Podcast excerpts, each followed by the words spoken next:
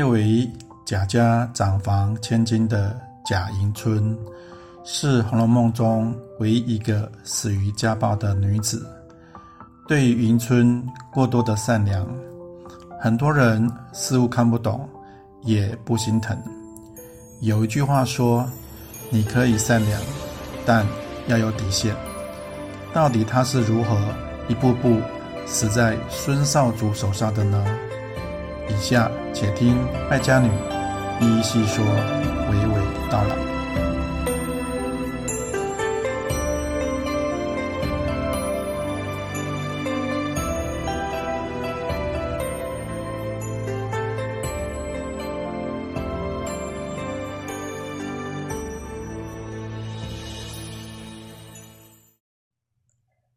大家好，我是败家女。欢迎收听我的节目。大观园里的小姐们大都才貌双全，贾府四春则各有各的专长，这从她们丫鬟的名字就能看得出来。元春有抱琴，迎春有思琪，探春有墨香，惜春有入画。分别对应琴棋书画四项才艺，甚至宝玉的书童唤作名烟，也暗示宝玉擅长茶道。迎春善于下棋这件事，整部书完全没有描写，但是关于他的性格描写却琢磨颇多。例如，凤姐眼中。他是个不中用的平常货。宝钗说他是个有气的死人，连自己都照管不周全。他的继母邢夫人骂他心活面软、窝囊无能，不及探春的一半。连伺候他的丫头媳妇们也曾说他老实仁德，不像探春伶牙俐齿。小厮心儿则背后批评他，戳他一针都不知道哎呦一声的二木头。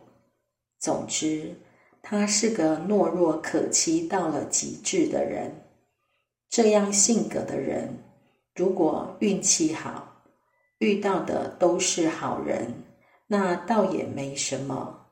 最怕的就是遇到坏人。你有多好？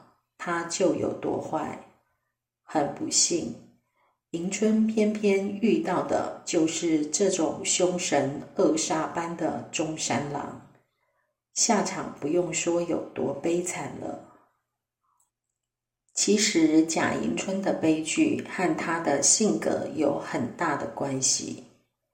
你的善良必须有点锋芒的作者慕言哥说。如果你习惯了吃亏，习惯了沉默，习惯了委屈自己，习惯了不拒绝别人，你便会忘记，其实你可以有态度，可以有观点，可以有能力，可以过你想要的生活。这段话在迎春的身上最能体现。他的下场让人不得不在哀其不幸之余，还怒其不争。第七十三回，迎春的奶妈嗜赌成性，被查到在园内聚赌，偷偷把迎春的首饰、攒珠、累金凤拿去当了。迎春的小丫鬟秀菊想要去凤姐那里告发。奶妈的媳妇竟然当着迎春的面指责秀菊多管闲事，还抱怨伺候迎春受气吃亏，不被礼遇。一个下人偷主子的东西去当赌资，还理直气壮地编排别人的不是。迎春不但不生气，还讲了一大堆不想追究。要息事宁人的话，然后又一副事不关己的样子，继续看他的《太上感应篇》，把为迎春打抱不平的秀菊都气哭了。原文刻意写他看《太上感应篇》，是因为这是一本道教劝善的书，书里有一些迂腐可笑的准则，比如将男不忠良、女不柔顺视为一种恶行，会遭到死有余辜。祸及子孙的惩罚，作者根本就是借着这本书在讽刺迎春中毒太深，可悲可笑至极。第七十四回又查到迎春的丫鬟思琪和表哥潘佑安私通的事，一连两件事都和迎春房里的下人有关。可见迎春对下属的管理确实很松散，很容易出事。就像史太君说的：“殊不知夜间既要耍钱，就保不住不吃酒；既吃酒，就免不得门户任意开锁，或买东西，寻章觅礼，其中夜静人稀。”区辨藏贼隐奸隐盗，何等事做不出来？如果说在累金凤事件上，迎春的表现让人觉得懦弱可悲，那随后发生的绣春囊事件，迎春的表现简直就是冷漠可恨了。迎春的贴身丫鬟思琪。性情刚烈，和迎春恰好形成对比。思琪骄横得像个小姐，迎春反倒柔弱得像是丫鬟。第六十一回，思琪派小丫头莲花去药碗炖鸡蛋，厨房管家刘嫂子忍不住抱怨，她马上带人去摔东西，砸厨房。大闹一番，我觉得思琪火爆的个性配迎春刚刚好，因为迎春性格软弱，吃了亏只会往肚里吞，不愿惹是生非。这种性格让刁奴欺主的事一再发生。如果不是有思琪这么一个泼辣的丫头在旁，恐怕人人都可骑到迎春头上作威作福了。迎春后来嫁到孙家，如果这位有能力维护她的丫鬟思琪也能跟随在侧，那么迎春也不至于被孙少祖蹂躏致死了。思琪和表哥潘佑安私通的事。在王夫人抄检大观园时，东窗事发。思琪本以为自己鞍前马后服侍迎春多年，迎春不会因此见死不救，而且傻大姐捡到的绣春囊，很可能真的不是思琪的，所以一开始她一点也没有畏惧羞惭之色，但后来。绣春囊被认定是思琪的之后，思琪苦苦哀求迎春帮自己说句公道话，别让自己因此被逐出大观园。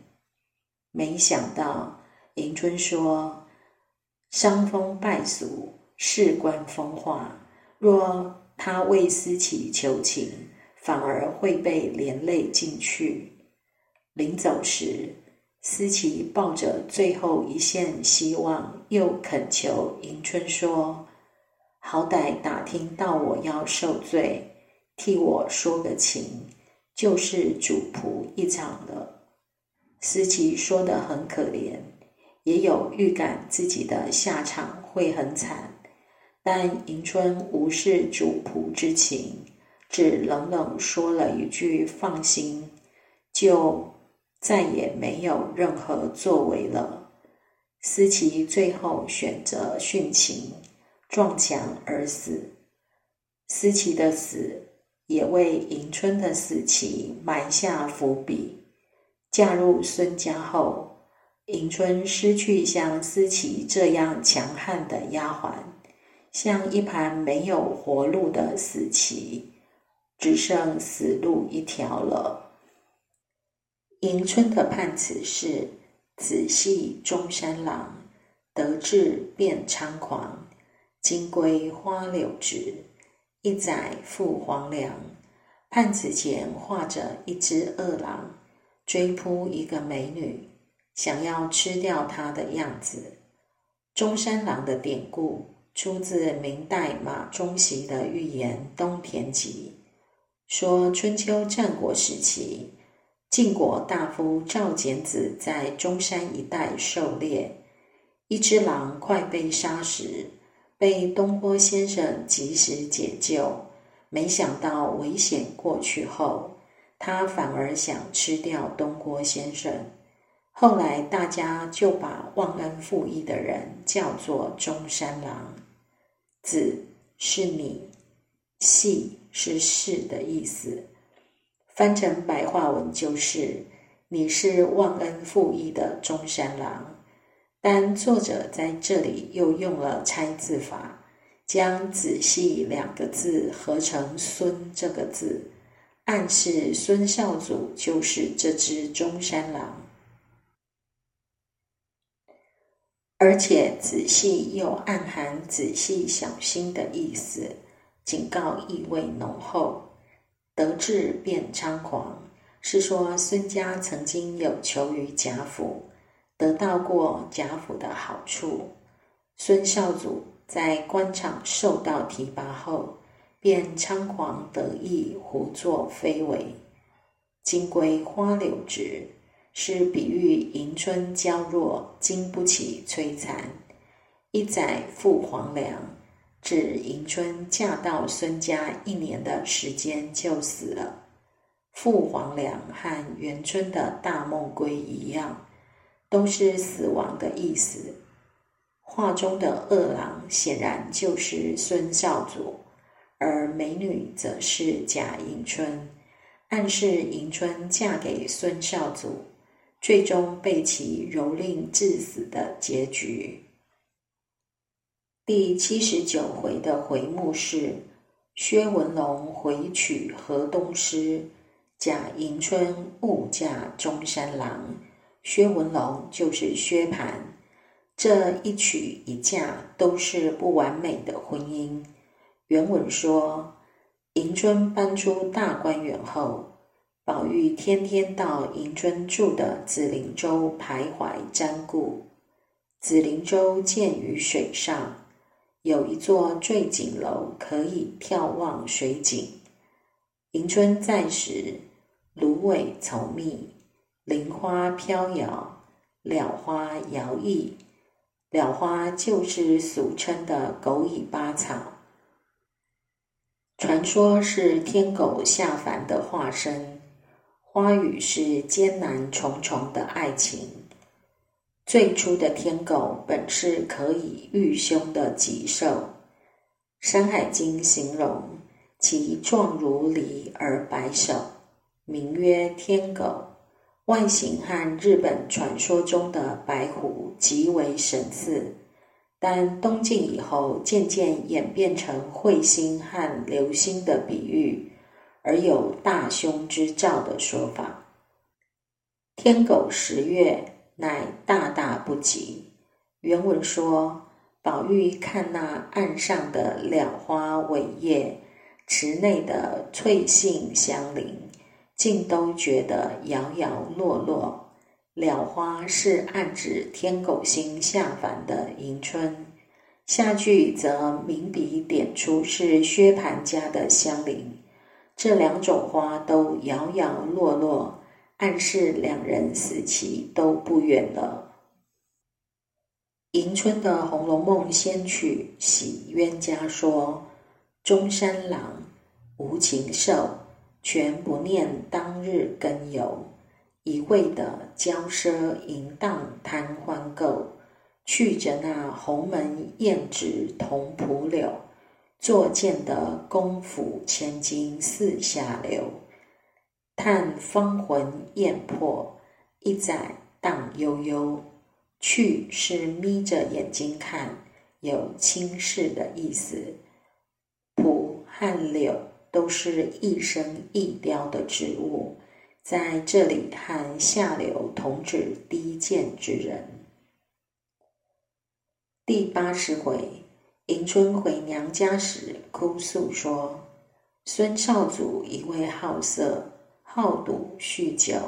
家中所有的媳妇丫头将其迎遍，略劝过两三次，便骂我是处子子老婆拧出来的。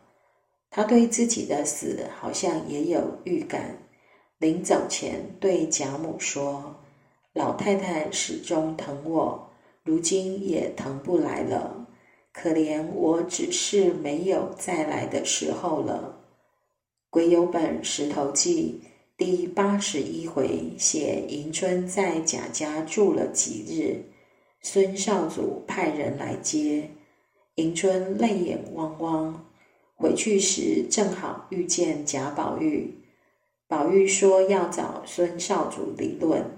迎春的反应是唬了一下，忙说不妥，他们的人不讲理。没得你也陪着受他们的恶言恶气。迎春的反应非常符合前八十回的描写，是一个懦弱怕事、自轻自贱的人。更可悲的是，他有假设这样的父亲，天天开心快活，光娶个妾就花了八百两。没了钱，就把迎春嫁给孙少主抵债五千两，根本没在管迎春的死活。邢夫人是他的继母，更不可能在乎他了。前八十回的贾家勉强还能维持繁华的假象，八十回后贾家的衰败已经藏不住了，连自家的女儿都保护不了。昔日的鸿门宴旨、功府千金，变成了今日的蒲柳和下流。孙少祖恩将仇报，一年就把人作践死了。迎春的遭遇，正式拉开了贾家悲剧的序幕。高二版里写迎春的婆子回来说：“姑娘不好了。”前阵子闹了一场，姑娘哭了一夜。昨日痰堵住了，他们又不请大夫，今日更厉害了。贾母赶紧去请大夫，还没请到，就有人来传迎春的死讯了。鬼有本《石头记》里，迎春的死法要惨烈得多。迎春回去后。接连两年都没再回贾家。第八十七回，宝玉跟黛玉说想去看看迎春，林黛玉交代他去了不要与人吵架，毕竟是亲戚。宝玉说放心，就去了孙家。结果孙少主不在家，有两个丫头出来。宝玉认出了其中一个是迎春的陪嫁秀菊。秀菊看到贾宝玉，让他不要声张，拉到一旁说：“小姐才来了一年，就被折磨死了。孙少主和几个小老婆联合起来欺负迎春，把迎春打得没地方躲。上次迎春回家。”孙少主就逼迎春偷些值钱的东西，结果迎春什么也没拿。孙少主又打又骂，让迎春睡在柴房里，不给吃也不给穿。后来家里的贵重东西被人偷，在柴房里找到，孙少祖就把迎春痛打一顿，迎春被打得昏迷不醒。几天后就死了。迎春死后，孙家草草埋葬，根本没有通知贾家。贾宝玉听了，气得浑身发抖，喊着要去告官，还要放火烧了孙家。秀菊怕宝玉吃亏，没让他进去。宝玉就拿了些银子给秀菊，要他逃跑。秀菊感激不尽，头也不回的消失在人群之中，连回去收拾东西都没有。贾宝玉回家后，哭着跟家里人说：“贾赦和邢夫人悔恨不已，只骂孙家不是人。”贾珍和贾琏又带人到孙家理论，但迎春已经死了两年，死无对证，最后只能给迎春修修坟而已。贾家人又气又无奈。据说《红楼梦》最后有一个情榜：迎春在金陵十二钗正册是情懦，懦弱的懦。秀菊在金陵十二钗四副册是情善善良的善，孙少祖在金陵十二恶人册上是情猖猖狂嚣张的猖，宝玉在金陵十二公子册是情不情？第一个情是动词，不情是没有感情。指宝玉即使对没有感情的东西也会动情。黛玉是情情，说黛玉只钟情于自己的感情。一元十二会，二十四星宿，三十六天罡，七十二地煞，一百零八周天，原本是《水浒传》的概念。难道《红楼梦》也是用这个概念吗？周汝昌先生说，《红楼梦》应该是九回一个段落，九乘以十二，全书应该是一百零八回才对。这个说法，不知道大家同不同意呢？